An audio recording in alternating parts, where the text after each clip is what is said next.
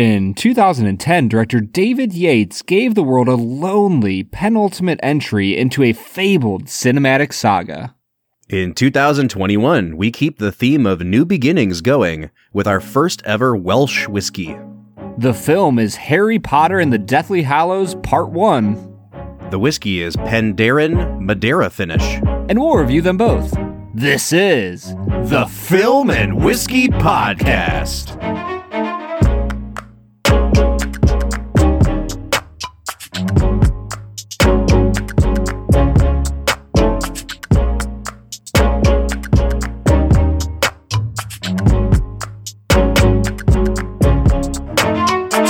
Welcome to the Film and Whiskey Podcast, where each week we review a classic movie and a glass of whiskey. I'm Bob Book. I'm Brad G. And this week we are kicking off season number five. Brad, can you believe we, we're in the fifth season already? Bro, I am just amazed that we've made it like mostly out of this pandemic, let alone three years into a podcast. I do love how our seasons are kind of like seasons of the show Survivor, where, you know, it's not really a year long. Like, that show's Yeah. been on for 20 years, but they're in season 48, you know? Yeah, uh, 41 actually. Um, right now, I th- I think uh, uh, Danny is my favorite. He's a front runner for me. Do you So, actually watch uh, Survivor? you know, Bob, I'm actually watching it right now. we found the one thing that Brad keeps up with. Wow. Man, good for you. Dude, I- I am so far removed from culture. Like, it's not even funny. Like, I just got a smartphone like two years ago. Brad, I think. believe me, we know. we we know how far this this podcast is testament to that, my friend. So yeah, man, the one part of culture I keep up with is a TV show that's 20 years old. And a movie that's 11 years old. Today we're Yeah. talking about Harry Potter and the Deathly Hallows Part 1. Stupid elf! You could have killed me! Dobby never meant to kill. Dobby only meant to maim or seriously injure. How dare you take a witch's wand! How dare you defy your masters! Dobby has no master. Dobby is a free elf, and Dobby has come to save Harry Potter and his friends.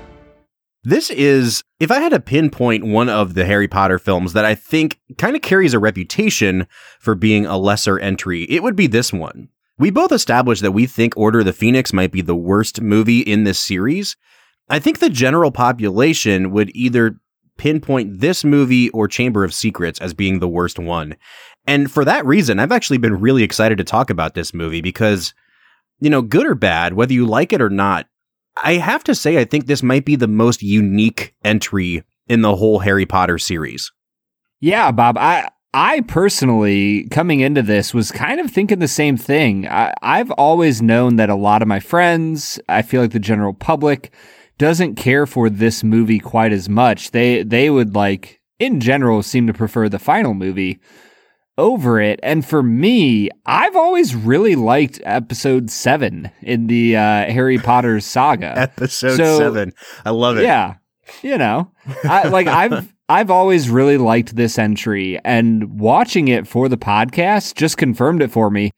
I would probably put this as one of my top three of the whole franchise. Yeah, it's a really interesting movie, isn't it? Because I I feel like I can understand why people don't like it. It has a very different vibe. It has a really different rhythm than the rest of the movies, and it doesn't, you know, the seventh book, from what I understand, because I haven't read it, uh, but just seeing the movies, I know that it's a, it's a departure. Like it doesn't follow the academic school year the way that all the other books do, and you know that's always one of those funny things to joke about. Like why does Voldemort always wait until the end of spring semester to pull off his big thing? Well, you know this time around they're not in school; they're off hunting for these Horcruxes, and even though it kind of does follow the same seasonal calendar, you don't have those moments that you always fall back on in the other movies of all right now it's time for a quidditch match or now it's time to see hogwarts decked out for christmas like you said in your intro here it's a really lonely movie you're you're just following these characters as the emotional weight of this journey is is starting to weigh down on them and in a lot of ways brad it reminded me of the last movie we watched for this show which is Return of the King. I feel like if there is one entry in the Harry Potter universe that really focuses on the toll that this is taking on its characters, it's this movie. Yeah, I, I think that you see it from the very start. Like, they open this movie with a freaking punch. Like, Hermione obliviating her memory from her parents is heart wrenching. Yeah. Like, like you just know from the very get go of this film, you know, from the very opening shot of uh, Bill Knight. Sorry, is it Nighy? You know, I don't know how if he says Nighy or just Nye, and it's so weird to- because you know in America we think of Bill Nye as a very different person, but Right. he is a well-known British actor. Uh, however you want to pronounce it, Brad, I'll roll with it. Should we call him Bill Nye the octopus guy? Bill Nye, the actor guy. Yeah, there we go. I so like from that opening scene with Bill Nye, like just straight up in his eyes, to Hermione destroying, you know, the memory of her existence from her parents, all the way to that. I think the scene that really did it for me is when they go into the they go into Grimmauld Place and the the specter of Dumbledore kind of charges at them and then she casts a spell to detect if there's anybody else in the house and she says as the camera like pulls away from her in the hallway and fades to black you hear Hermione saying we're all alone Mm-hmm.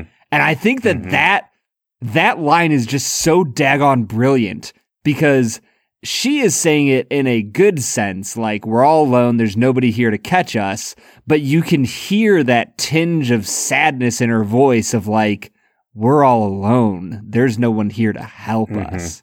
That sets the tone for this entire movie, and I, I'm, I'm in. I love it. I think David Yates knocks this one out of the park. I have so many things I want to say. Like, uh, Brad, I have to be honest here. I don't think this is the best Harry Potter movie, but I'm probably more excited to talk about this one than I have been in a long, long time. And I think it's just because this is maybe the least talked about of all the movies. And I think it really deserves more discussion than it gets. But we're kind of getting ahead of ourselves here. We need to jump into Brad Explains. This is the part of the podcast where Brad breaks down the movie that he has just seen, often for the first time. Brad, I think we need to carry over the uh, the strict 60 second limit that we implemented last season because man, we were able to just fly through Brad explains last season. Yeah, it's kind of nice to get through it real quick. Um, I, I've set some pretty amazing records with Brad Explains. Most most notably, I think was Gone with the Wind, which lasted a full 600 seconds. was So uh, it was nearly Yeah, as I long think- as the film itself, as I recall. I mean, that's the goal every week, right? All right, man. Can you break down the plot of this movie in 60 seconds or less? I think I can. Uh, Voldemort and his cronies kill the Minister of Magic, pretty much take over the wizarding world. Sending Harry, Ron, and Hermione on the run, they do not return to Hogwarts, but instead they continue Dumbledore's search for the Horcruxes. Uh, not only do they have to find these Horcruxes, but they also have to find a way to destroy them because they are nearly invulnerable. They realize that the Sword of Gryffindor can do this. They invade the Ministry of Magic to steal a locket, which is Salazar Slytherin's locket from um, Dolores Umbridge, which they succeed at. Ron, in the words of all our British friends, is an enormous git. Uh, he's probably the worst character of the movie. Of all the movies, we hate Ron. Ron is the worst. Uh, but he finally comes back to help them after running off like a little baby. And they destroy some Horcruxes, and they escape some Snatchers, and Dobby dies, and Hedwig dies. One second. It's- oh, man, you did sad, it. man. You did it in 59 seconds. Look at that. Dude, I'm I'm was- on point, that bro. was perfectly this timed, Is a, this man. is a new season, man. You're a new man. I'm gonna go 59 seconds every single week. All right, Brad, there are a number of directions we can go, but I think that you've kind of already tipped off where this naturally needs to go. And that is yeah, in talking Ron is the worst. He's a git. But don't expect me to be grateful just because now there's another damn thing we've got to find. I thought you knew what you signed up for. Yeah, I thought I did too. Well, uh, I'm sorry, but I don't quite understand. What part of this isn't living up to your expectations? Did, did you think we were going to be staying in a five-star hotel, finding a Horcrux every other day? You thought you'd be back with your mum by Christmas? I just thought, after all this time, we would have actually achieved something. I thought you knew what you were doing. I thought Dumbledore would have told you something worthwhile. I thought you had a plan. I told you everything Dumbledore told me, and in case you haven't noticed, we have found a Horcrux already. Yeah, and we're about as close to getting rid of it as we are to finding the rest of them, aren't we? He's a git. But no, seriously, I think that we always talk about performances on this show, and I think that the performance that I want to talk about the most is Hermione, Emma Watson, because we've talked about how Emma Watson is kind of up and down throughout the series, the same way that Daniel Radcliffe is kind of up and down throughout the series. But if this movie belongs to one character, this is really Hermione's movie. Watching David Yates leave the camera on Emma Watson and letting her just kind of go to work, she's like revelatory in this movie. Where was this person in some of these other movies? She is absolutely phenomenal. And I don't just mean she's phenomenal for like an Emma Watson performance, which sounds insulting, but like if you've seen some of these other Harry Potter movies, she can be downright wooden at times. And in this movie, oh my gosh, man, the level of emotion that she is constantly conveying is just next level. She's so good, Brad. Yeah, and I think she also kind of dives back into what makes Hermione Granger a unique fictional character. Like you really get her not just being emotional and really like drawing the group together, keeping them focused, keeping them moving forward. She also draws back into like what makes her her. She studies a lot. She is intellectual. She has a way of explaining things that is just brilliant. And so I, I think that the writers and David Yates really just tacked into what makes Hermione Granger a great character. And Emma Watson, like you said, Bob, her performance in this movie is fantastic. Without her really stepping up her game, I think I might be in the camp with a lot of other people that that don't care for this movie as much. But as it is, I, I'm I'm with you, man. She is out of this world. Well, and I I touched on this a little bit just a moment ago, but I talked about the rhythm of the movie, and I think that we can definitely get into the filmmaking aspects and how this movie feels different, just from a pacing and directorial point of view. But the decision to split the final book into two movies was kind of momentous at the time. This hadn't really been done before. It this was done, you know, well before Twilight or the Hunger Games did it.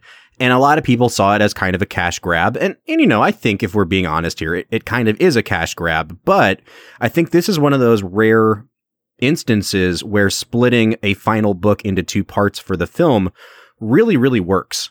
On paper, how much plot is there in this movie compared to other Harry movies? The Harry movies, Harry Potter movies? Like, there's definitely less. But because of that, I think they, this movie feels very relaxed to me even though there's like a tension building throughout, like you really get the sense of the slog that they're going through on a day to day basis. And because they need to kind of fill the runtime here, they build in like emotional outlets for these characters that they usually don't have time for in these movies. And it really helps, I think, the series overall. And I, I think it comes out most of all in the performances. Like Emma Watson is given some breathing room to kind of do what she does best as an actress. I even noticed it with Rupert Grint as Ron. You know, the scene where he comes back uh, after his long absence in the movie and he's describing this incredible, like, spiritual experience he had of being led back to Harry and Hermione. It's the best acting that Ron does in the entire series. And it's because I, I kind of noticed as an actor, he needs to operate at kind of a different rhythm than the plot of these movies often allows him to do. And so the fact that this movie is kind of shaggy and is kind of slower paced, I think actually really benefits the performances and it benefits the series overall. Yeah, and the other thing I really love about this film is that it continues the pattern set in the Half Blood Prince uh, that David Yates just wants to explore what does it mean for these three children to be best friends? And you have that in so many little moments, like when Harry and Ron, you know, right after the spiritual moment you were just describing, Bob, when Harry, you know, Ron is, you know, asking like, well, when is Hermione not going to be mad at me? And Harry goes, oh, just keep talking about that little ball of, of light that entered your heart. Eh, and I think she'll be okay. Like, little moments like that are kind of peppered throughout the movie.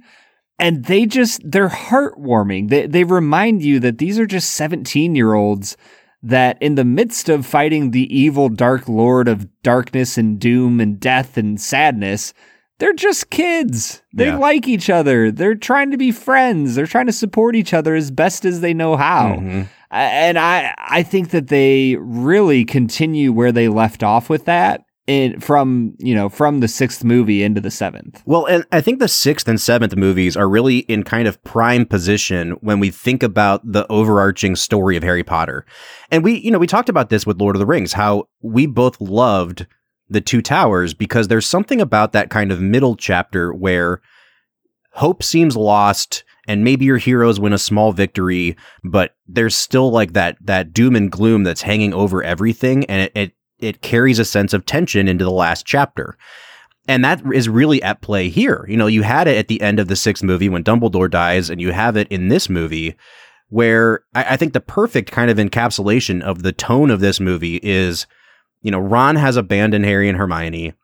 Harry and Hermione are alone, and Harry turns on the radio, and there's a song on, and he just walks over to Hermione, who is who's been crying for days and days, and they just start dancing, and they have this really great scene where you know they're they're twisting and turning, and they finally start laughing. And it's this really brief moment of joy in an otherwise really kind of sullen movie. And it's a reminder that they they are fighting for something. You know what I mean? Like that what Voldemort is ultimately fighting for is is empty and hollow and even though it's really hard to see right now, like the love that these characters have for each other is what's going to continue to carry them forward. And then as soon as that kind of joyous realization hits, they kind of go back to being sullen again because I think the weight of everything hits them and you know again like they're they're kind of toying with this will they won't they thing with Harry and Hermione. Like are they to ultimately become a couple or is it not to work? And there's that at play too where they don't want to let themselves you know kiss each other. And it it just kind of falls back into oh yeah and we're getting chased by the dark lord. And it ends in silence and they just kind of walk away from each other. And I think that allowing the scenes of this movie to kind of end in that fashion like the rest of the series wouldn't do anything like that. You know what I mean? Like there'd always be a quippy one-liner or something to end a scene, even as recently as the sixth movie. And this time around, they're just kind of like, no, like we are, we're gonna let this thing breathe. We're gonna give it the room that it needs because I think to have the emotional impact it needs to have, we can't be moving at a you know a lightning pace here. Yeah, and I think that it really is the pacing that does it for me in this movie. That with all the performances that are great, with the bits of action that kind of open the movie, uh, once you get to that scene where Harry, Ron, and Hermione are in Grimmauld Place, Hermione says, "I, you know, we're alone." From there on out till nearly the end of the film, it is a slow-paced, relaxed movie that has tension at every moment of the way. Mhm. You're always nervous about them being caught. You're always nervous about them making a misstep, which by the end of the movie, they do. Yeah. You know, they have made a misstep. Uh, I, I think the other thing that really got me about this movie is like, I, I know it must be easy to be in like Europe and like Scotland and some of the places in England and just like set up a really nice high end camera and just take beautiful vistas. Right? Like, I'm pretty sure I could have shot a few of those shots and it would have turned out great because the landscape's just so daggone beautiful. Right. But holy cow, did they take their time with the cinematography and choosing the right shots to display how lonely these characters were. Like you just get these wide sweeping vistas and you just see Harry, Ron, and Hermione or their tent or something about them just teeny tiny, mm-hmm. like off in the distance. And I just, I loved that, dude. And yet, weirdly, this one has the least kind of cinematic feel to it. Does that make sense? Like, you know, the first two movies, you get the vibe that these were filmed on like a soundstage. And then, you know, the next few movies, it's much more quirky and you've got your Alfonso Cuaron kind of thing going on. But even in the sixth movie, it, it has this kind of like veneer or like, you know, gloss of Hollywood to it This movie, like, it's a it's a new cinematographer, and it looks like an indie drama. Like it reminded me of the way that Spike Jonze shot uh, Where the Wild Things Are. Like it's kind of shaky cam and a lot of handheld stuff. The color palette is very naturalistic to the point where you kind of sometimes forget that you're watching a movie about magic people. Like, and then all of a sudden you just notice that, oh yeah, Daniel Radcliffe has a wand in his hand and he can cast spells too. Like in, in all the other movies, whenever somebody would go to do a spell, the camera would pull back or it would pull up into a crane shot and it would very much emphasize like the magical nature of what was going on. And in this one, it just feels much more grounded. It feels much more real. And like I said, it feels almost like an indie movie where characters are just kind of happen to be shooting each other with all these spells all the time. I really love that they leaned into that. And you notice it like towards the end of the movie when they're getting chased through the woods by what are they called snatchers or something? And Yeah. and you know like the shutter speed of the film stock they're using changes to the point where it looks like Saving Private Ryan. Like it's just it's a very different look that this series to this point had not leaned into yet, but I think it really works for the story they're trying to tell here. Yeah, I mean, even at the start of the film, uh, they spend a lot of time in London, you know, kind of wandering around, figuring out where to go, spending time in a cafe, uh, ordering cappuccinos at a really dingy diner, which maybe that's a thing you do in Britain. I don't know. but like, they, they spend so much time in London at the start. And they're just in like their nice clothes, and they just feel like they are fully immersed in the normal human world. Mm-hmm. And I will say, like, that was something that for me, the first time I watched the movies was a little bit jarring. Like, I, you know, Bob, I know you didn't read all the books, but for me, getting into the movies, it was strange to think about the fact that this was, and I know that this might sound dumb, but it's almost strange to think about this fact that Harry Potter was set in the real world sometimes. Mm-hmm. And the mm-hmm. movies really hammer that home that they are in London. They're, you know, drinking coffee at a diner. They're getting on the subway. Yeah. They're, you know, they're facing traffic. Like that was like hammered home in the movies in a way that I don't think they do in the books. And in this film in particular, I think it really adds to the drama, adds to the weight of what they're doing in fighting Voldemort. Yeah. No, I totally agree. And, you know, I've just been kind of thinking about this as you've been talking. I don't know that there's ever been a recurring film series, you know, outside of like the MCU, but like, you know, one IP where each entry into that saga is so tonally different than the last. Like the two Chris Columbus movies into Alfonso Cuaron, into Mike Newell, and then into 567 of Harry Potter each movie really strikes a completely different tone and a lot of times it's different visually.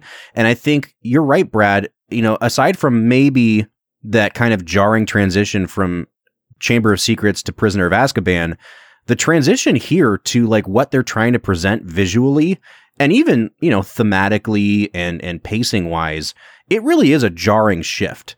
And i think that like we said, for a lot of people, this one stands out. It really does stick out like a sore thumb in a way that I think a lot of people haven't really been able to kind of embrace it and, and grasp it.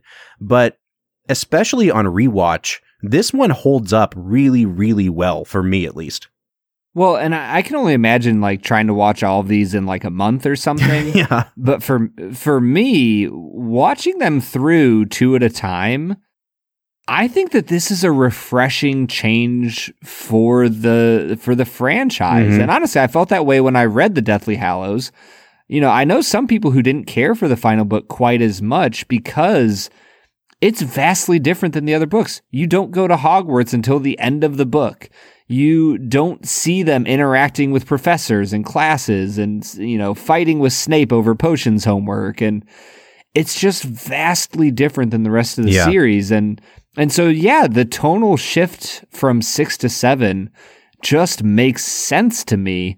And I, I love it. I really, truly think that David Yates hit his stride in the sixth movie and is just skating on a beautiful ice in this seventh movie. Now, uh, before we heap too much praise on it, I don't think this is a perfect movie, Brad. And I don't know if you're with me, but I do think this is probably about 15 to 20 minutes too long. I think there are a few moments where yes, like we we understand the rhythm. We understand that this is a slog for the characters, but you're kind of making it a slog for me too.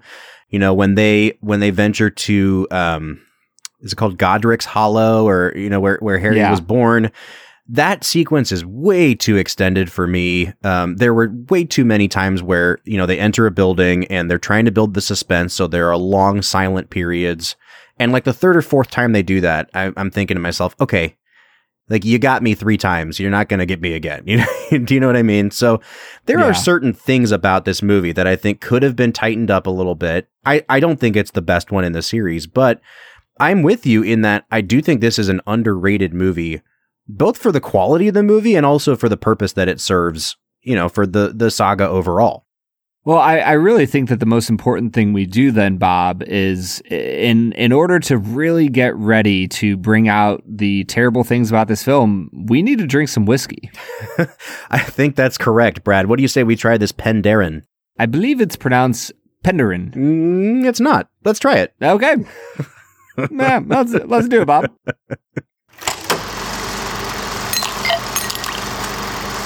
All right, so today we are checking out Penderyn. This is a brand that we're going to be featuring for the next three weeks on the podcast. Uh, I reached out to the Penderyn people on Instagram because I found out that this is a whiskey that's made in Wales. And when was the last time, Brad, that you heard of a Welsh whiskey? I uh, about ten minutes ago when you told me it was a Welsh whiskey. Yeah, exactly. So I was like, oh my gosh, like we'd love to feature a, a new country for us on the podcast. And they were absolutely down for it. They sent us three beautiful bottles to sample. I cannot wait to get through all these. Penderyn has a really interesting history. Like it's only been in existence since the early 2000s, uh, but at that time, it was the only distillery in operation, commercially available whiskey in Wales. Wales at one time had been a pretty major distilling center, just like Ireland or Scotland, but in the early 20th century, that really just declined to the point where they were not known for making whiskey at all. But Penderyn is really leading, you know, the uh, the return, the charge back into the market for Welsh whiskey. Now, Brad, the, the interesting thing here is like, you know, in terms of uh, like the terrain, I imagine it's closer to Scotland. But in terms of their distilling process and how they mature their whiskey in barrels, it's closer to Irish whiskey because they like to use ex bourbon barrels to mature their whiskey. So that's really similar to what we get with Irish whiskey. And this particular one is then finished in Madeira casks. Now, Madeira is a type of fortified wine. So we're going to get some of that kind of like sherry port kind of thing we might get on scotches in this as well. I'm really looking forward to trying this, Brad. And if the nose is any indication, like we're in for something really, really good here. Yeah, I was gonna say I, I am getting honey and graham cracker and melon and uh, a little bit of a kind of a grapey. You know, I think you're getting a little bit of that that Madeira finish on there. I really like this nose a lot. It has a lot of interesting notes going on. It is bright and intriguing. I'm gonna give it an eight out of ten on the nose. When I first popped the cork on this bottle, the overwhelming smell that I got, I mean, the smell wasn't overwhelming, but like the note that I got more than anything was bubblegum, like classic pink bubblegum. And I was like, wow, I have never had it, uh, something like that on a whiskey from this area of the world before. And I think that that has kind of calmed down a little bit since I've opened the bottle. But you're right, Brad. These notes of melon and honey. It, I mean, it's a little bit herbal, but not very much. It's like a very soft scotch to me. I, I'm hoping at least that it's going to be in that kind of sweeter realm as well. I really like this a lot. I'm with you, man. I'm going to give it an eight on the nose. Yeah, and that just jumps us into our taste. Uh, for me, you get a you get a lot of that malt that comes through here on the palate, um, but then I'm getting honey. Th- there's some really nice, soft, spicy notes going on here, like a little bit of baking spices. Um, there's a little bit of floral stuff going on here. It's uh, I'm gonna go back to my note of it's just bright. It's really really nice, and you're right. It reminds me of an Irish whiskey but with a kick of something special. I, I think I'll give it an eight and a half out of ten on the taste. Yeah, this is like really kind of toeing the line in the best way possible between the Irish and Scotch worlds for me. It has the sweetness and the brightness of an Irish whiskey. You're right, it's honey sweet. I think the bourbon barrels, like you can really kind of sense them here, Brad. I got a lot of cinnamon on the flavor, but then again, you get that kind of grapey, raisiny thing that I think is coming from that Madeira finish. And it stays in that kind of very light, malty realm you get from, you know, some of the lighter scotches that we have. I, I, I think I would give this to somebody who is new to the world of just European whiskey in general. Like this is a great entry point into obviously Welsh whiskey, but if you're not used to drinking Irish whiskey, this is a, a great place to start. If you're not used to drinking Scotch, this is a great place to start. It's the best of both worlds. I'm going to give it an eight and a half on the flavor. Yeah, and that brings us to our finish. Uh, for me, it is smooth. It's a little bit stronger than I would expect. This is sitting at 92 proof, which I, I really didn't expect to have quite the punch it would at the end. But it's just got this beautiful warmth um, that just sits on my throat for quite mm-hmm. a while. Mm-hmm. So I, I I really like this finish. I will say that there's nothing complex about it. I, I'm not getting a lot of flavor notes on the finish that I was kind of hoping for, but it's still really solid. Uh, I'll give it an 8 out of 10 on the finish. I'm actually going to give it an 8 as well. And I- am with you. I think this drink's a little bit hotter than 92 proof, but not in like a chest burn kind of way. It doesn't hug you going down. It's a little bit more prickly on the palate than I was expecting. But I think that kind of manifests as spices, you know, and you talked about it being a little bit spicy on the flavor as well. So if you like a little bit of heat, you know, on the palate, I think this is the way to go. I'm going to give it an eight on the finish. And then when we get into balance, you know, Brad, I think sometimes we ding whiskeys that don't have like a robust kind of punch to them. Um, but you know, that's not what this whiskey is. This is a much softer, more mild whiskey that introduces some really subtle and complex flavors as you go. And I like that a lot. And from nose to taste to finish, this really delivers. I think I'm going to give it a 9 out of 10 on the balance. Bob, I think we're going to come out to the same score, man. 9 out of 10 for me as well. All right. Yeah, no, nothing nothing different from you there. it's just a well balanced whiskey. Well, that takes us to the price. Now again, like this is a little bit pricier than what you would find for like entry level scotches. I also don't want to just call this an entry level whiskey. Like this is their kind of flagship offering, but if you go to Penderyn's website, they have a ton of different expressions uh, but they're representative of a very, very small market in terms of Welsh whiskey. Like the the importer that they use, I, I don't know how many different people they're working with in the States, but I imagine it can't be that many. So, you know, to be able to acquire this is going to cost you a little bit more than like, you know, a Johnnie Walker who has tons of connections and is pumping out product at like a ridiculous volume. So, Brad, I was surprised to find that they do sell this in the state of Ohio. I know you looked up the price. What's it selling for currently in Ohio? $64.99. All right, $64. So I think working in its favor is it's it's incredibly rare in terms of like the part of the world that it's coming from. Working against it is the fact that it is a very mild whiskey. And I think a lot of times when people pay premium prices for whiskey, they want something that's really going to like punch them. And that's not what this whiskey's going to do. I don't know. Where are you kind of coming out on the value here? Um, I think it is a solid value. Um, I, I still, I would honestly compare this to like a Quinta Ruban. And the price of Quinta Ruban has gone up a little bit. If you've been with the podcast for any amount of time, you know that we rave about that scotch. The price right now in Ohio for that has moved from $52 when we started buying it to $58. So in my mind, this is like right in the same range as a Quinta Ruban. I would say that this is a slightly lesser but comparable product. So I would put it at like a seven and a half out of 10 on value. I think it is a solid value for what you're getting, which is a really beautiful entry into the world of European whiskey. Yeah, I'm, I'm going to give it a six and a half on value. I'm right there with you. I just, it's a little bit pricier than I'd like it to be. If it was sub $60, I think it'd be a, a much higher score for me. But that still brings me out to a 40 out of 50. And I think if I've calculated yours correctly, Brad, are you at a 41? Man, look at you doing math. I'll tell you what, man, I, I've learned a lot in the off season here. so that's bringing us out to an 81 out of 100 or an average of a 40.5 out of 50. Anything that goes over that 40 mark is usually an automatic yes from us and it's going to Yeah. be from me today. I think if Yeah. you can if you can find a bottle of this, it is well worth trying and it's a really unique story of a whiskey to have on your shelf. Yeah, it, it's a great offering. Whenever you have friends who have drank all the bourbons that there are to drink, uh, get them something like this. Expand the horizons, jump into something new, and, and you can't do better than Penderyn Madeira. All right, man. Well, let's carry this positive energy back into our episode where we are now going to dump on all the things wrong with Harry Potter and the Deathly Hallows Part 1. What do you say? Time to dump.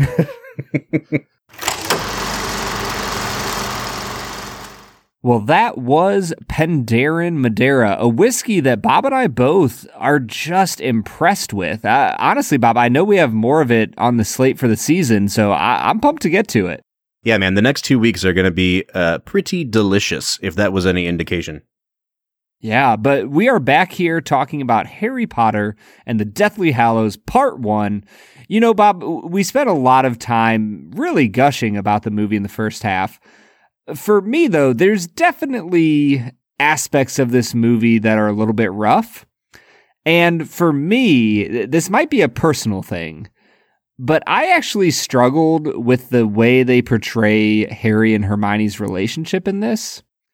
And the reason for that is because I desperately uh, and rightly so believe that Harry and Hermione should have ended up together. Mm-hmm. Um, J.K. Rowling herself tweeted it out at some point that she thinks that she made a mistake in putting Hermione and Ron together. So I, I know that I'm in the right here, but it almost feels like too much of a tease. The two of them like dancing together and hugging and having alone time where you can see that they genuinely deeply care for one another. Mhm. And I will say, I'm not sitting here saying that men and women can't have deep relationships that are that are not romantically involved. Like I, I have many female friends who I care very deeply for, but have no romantic interest in because I'm only romantically interested in my wife. That's great. But daggone it, Bob, I want her, Harry and Hermione together. well, your your uh, support for Harry and Hermione is well documented throughout all the episodes we've done. I agree with you. I do think that they probably knew their audience and they know the audience wants Harry and Hermione together and they're playing into that. Again, having not read the book, I'm going to just go ahead and assume that they were probably maybe embellishing a little bit and adding stuff to like milk it even further with the will they, won't they kind of thing. I don't know, man. I, I feel like I'm with you and I'm also not because I do like that we see the maturity of both of these people that there's this unspoken thing, but they don't act on it and they decide not to act on it. And I really like that. However, I think that teasing us as much as they did with what is very clearly an attraction between these two people, and to the point where Hermione even says, like, let's just stop. Like, let's just give up and stay here and grow old together. I was like, yes, Yeah. I'll watch that. Like, yeah, Yeah, I'll watch that movie. I'm in. Yeah, Voldemort I'm can hunt in. you forever, and you guys can just be in love. You know, I'm down with it. But to give us that, and then never give us a verbal like, we can't do this.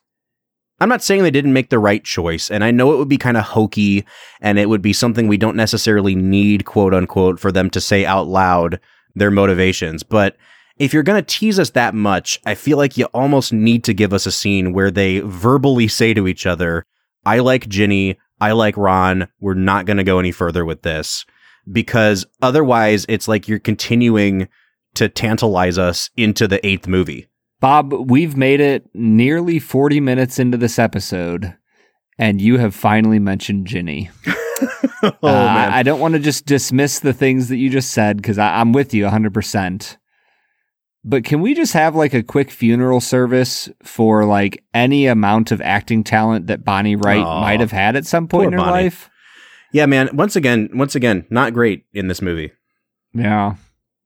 Yeah, she you know what she does and I I feel bad saying this cuz I know it's a movie you love. But I feel like she does what Julianne Moore does a ton in Children of Men. She just rushes her lines. Hmm. Like She does- there's yeah, she no does that in every movie too. in every movie there's no commas, there's no periods. Like she just rushes through her lines. It's like ancient Greek Yeah. yes. oh man, the seminary jokes. Oh, if if you've ever studied ancient uh, Hebrew or Greek literature, you you know what we're talking You're, about. you're rolling in the aisles right now. oh man, It's a very niche joke, that one. Oh man, yeah, I I didn't want to talk about it for as long as possible, but Bonnie Wright is so bad. Why does Harry like her? Like I know that the books are not the movies, and but even in the books, I didn't totally get why he liked Jenny. But your imagination can come up with like an attractive female that Harry likes. Uh, but then you watch the movie and you're like, nope, nope, Bonnie Wright, you can't act. I'm sorry. Yeah, man. I don't even know where to go with that. I think we've said what we need to say about the character of Ginny. Brad, I huh. Can I steer us in a different direction? Oh, 100%. Let's Okay, get out good. of that. Let's get out of those Let's waters. steer out of that skid here. All right. I've been thinking about this a lot lately, and I guess this is a good place to ask you about it. I've always wondered about how do you properly estimate a sequel and how good a sequel is? Because a sequel is necessarily like it doesn't have to pull the weight of whatever came before it. You know what I'm saying? Like it always has the benefit of you don't have to reintroduce characters, you don't have to reintroduce like these these certain plot points. You're just they're just assumed. And I think a lot of times we give credit to sequels in a way that's like, yeah, but would you give credit to that if it wasn't based on something you've already seen? So like I think about a show like Better Call Saul, which is a really good TV show, but I think people have been saying for years now that it's the best thing on TV and I'm like I- don't see that. And I think it's just the level of familiarity you have with Breaking Bad. And then when like a character from Breaking Bad shows up on the show, you go, "Oh shit, it's that guy." You know what I mean? Like there it's the kind of fan servicey thing that you saw in the Star Wars sequels where you know, fucking Chewbacca would show up and you'd be like, "Oh my god, it's Chewbacca." But Yeah, in- weird weird looking Chewbacca that doesn't even look like himself. but like in in the context of that story as like a standalone thing, Chewbacca showing up shouldn't be a big deal, but they're just playing on the fact that you know Chewbacca because you've seen this other thing.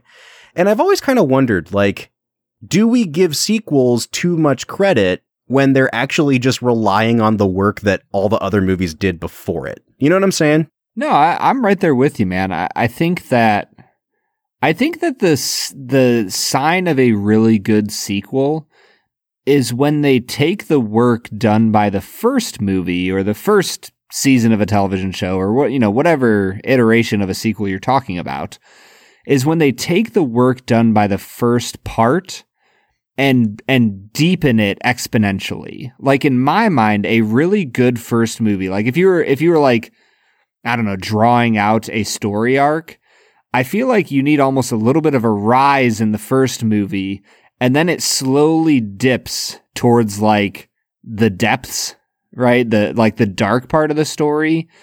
And then the second movie takes that and just nosedives like you're going down the freaking Millennium Force. You know what I mean? Mm-hmm. and and I think that I I mean I guess I don't know where you're going with this in terms of Harry Potter because well I guess I don't know is a sequel only the second movie in a series is this a sequel I don't know. I- I've I just don't know. been What do kind you- of thinking about it, and like this might not even be the appropriate episode to have this conversation, but I think it's just something that we should keep in mind moving forward when we talk about sequel movies. Because I was thinking about uh, Alan Rickman as Snape, and he's only in this movie very briefly. Um, and of course, he plays a much bigger role in the final movie, which I'm gonna spoil some stuff about right now. So if you don't want to hear that, skip ahead about one minute. But you know, at the end of the eighth movie, we find out that Snape was a double agent all along and that he loved Lily so much and blah blah blah and you know people people go crazy about the Snape fan fiction and stuff whatever but I think the thing that that always kind of bothered me about that subplot is I think it shows very clearly that J.K. Rowling was still working on these stories as they were being published but like Snape doesn't come across that way at all for like six of the seven books. And then the seventh book, it's like, oh, this was the plan the whole time. You guys just didn't see it. And like, you know, even in this movie, they, there's that thing where Snape gets installed as headmaster of Hogwarts and you hear about the fact that like students are being tortured by Death Eaters and I understand that there's supposed to be this big ruse that they're all playing and you know, Snape has to play his part until, you know, the the his final sacrifice or whatever. But it's like, did you really think this through, J.K. Rowling? Or did you just like paint yourself in a corner and then you were like, ah, oh, no, Snape was a good guy the whole time? And and I kind of think about that with things like this, where it's like, all right, you're you're gonna give credit to the eighth movie for like this incredible reveal of Snape's true character, but like movies one through seven don't really give any indication that that's the case.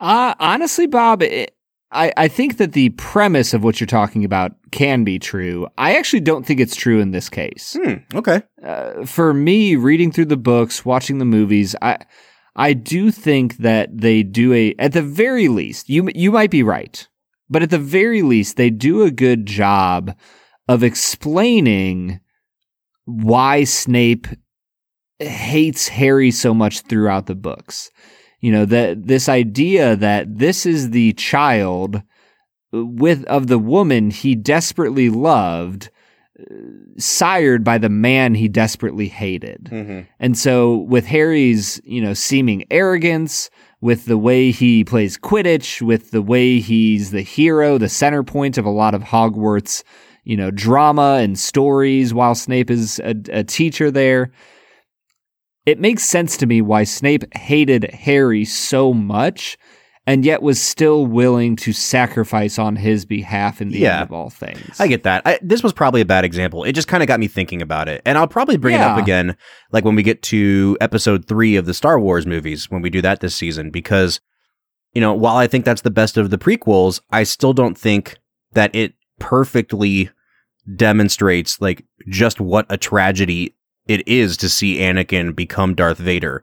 And I think it's because they rely too much on the iconography of Darth Vader that you're already used to instead of really diving deep into like creating the Darth Vader character in in that movie. So we'll we'll talk about it more when we get there. I think it's just something we need to be aware of when we watch sequel movies.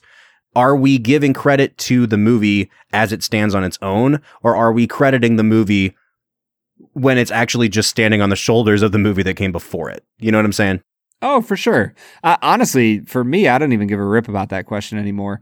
I just want to know what do you call middle movies in a like multi movie cinematic universe? Hmm. Like, are they all sequels? Are they just like forgotten middle children? I, I like. I really need to know this answer now. Yeah, I, I, don't know. I think we should just call it the forgotten middle child. Okay, that's I, I'm in, man. The FMC. The FMCs. All right, man. We have talked at length about this movie. I think this is a really underrated film. I also think that we could get too far down the rabbit hole of hyping it up. Like, this is not a 10 out of 10 movie. I don't even think this is a 9 out of 10 movie. It works very well, uh, but it is probably one of the lesser entries in the overall Harry Potter franchise, or, you know, at least it's like a middle chapter for me. I've been kind of waffling between a seven and a half and an eight. And before the ending of the movie happened, I was like, yeah, this is like a seven and a half. It's good, but it's a little flabby. And then, you know, the scene with Dobby happened and I was like a puddle and I was like, Shit, like this, this is really well made. Uh, I'm to come out in an eight out of 10. And I, I could be swayed one way or another on that, but that's where I'm landing now, Brad. You know, Bob, I, I think that for me, this is probably my second or third favorite of the whole franchise. You know, I've I've always really, really liked it. I just remember walking away from that movie thinking, holy cow, that was beautiful. And it was different than anything I'd seen before in the Harry Potter universe. So for me, I, I would put this up there with Cuarón's entry, with the Half Blood Prince. Um, I'm going to give it a nine out of 10. Wow. I really, really, really enjoyed it. And this is probably my third, maybe fourth time watching it. And I, and I will say it has only gotten better with time for me. So I, will give it a nine out of 10. It's not a perfect movie. I, I would probably say that the sixth one is still my favorite, but I, this is up there, man. I like it a lot. All right, there you have it. Brad gives it a 9 out of 10. I gave it an 8 for an average of an 8.5, but we'd like to know what you think of this movie. Is it the best of all Harry Potters? Is it the worst of all Harry Potters? You can get at us on our social media accounts on Facebook, Twitter, or Instagram at Film Whiskey. Or if you really want to communicate with us personally, one on one, Bob and I spend tons of time on our Discord. If you've never heard of Discord before, it is literally just a platform where we can communicate through text. We can jump on to a voice chat together. There's all sorts of options to hang out with us, talk movies, talk whiskey, talk sports, and uh, we just we do it all over there, Bob. Um, so check it out. You can find a link to our Discord in the show notes. Uh, you can download it on your phone, on your computer. But yeah, we'd love to chat with you guys there. And if you're feeling especially generous, you can become a Patreon patron. We have three tiers that you can subscribe at three, five, and seven dollars per month. You get perks like exclusive Discord access to a patron only account. You get early episodes. You get NSFW episodes of Film and Whiskey. All these bleeps are gone on the Patreon. So please consider joining us at patreon.com slash film whiskey.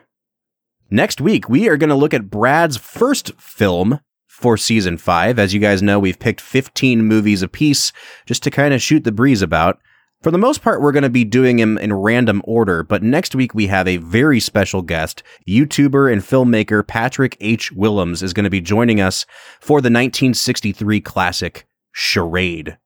Brad, I cannot wait for that episode, man. Dude, I I am just I'm like bouncing in my chair right now, man. I am so jazzed. Well, we'll see you next week for Charade, but until then, I'm Bob Book. I'm Brad G. And we'll see you next time.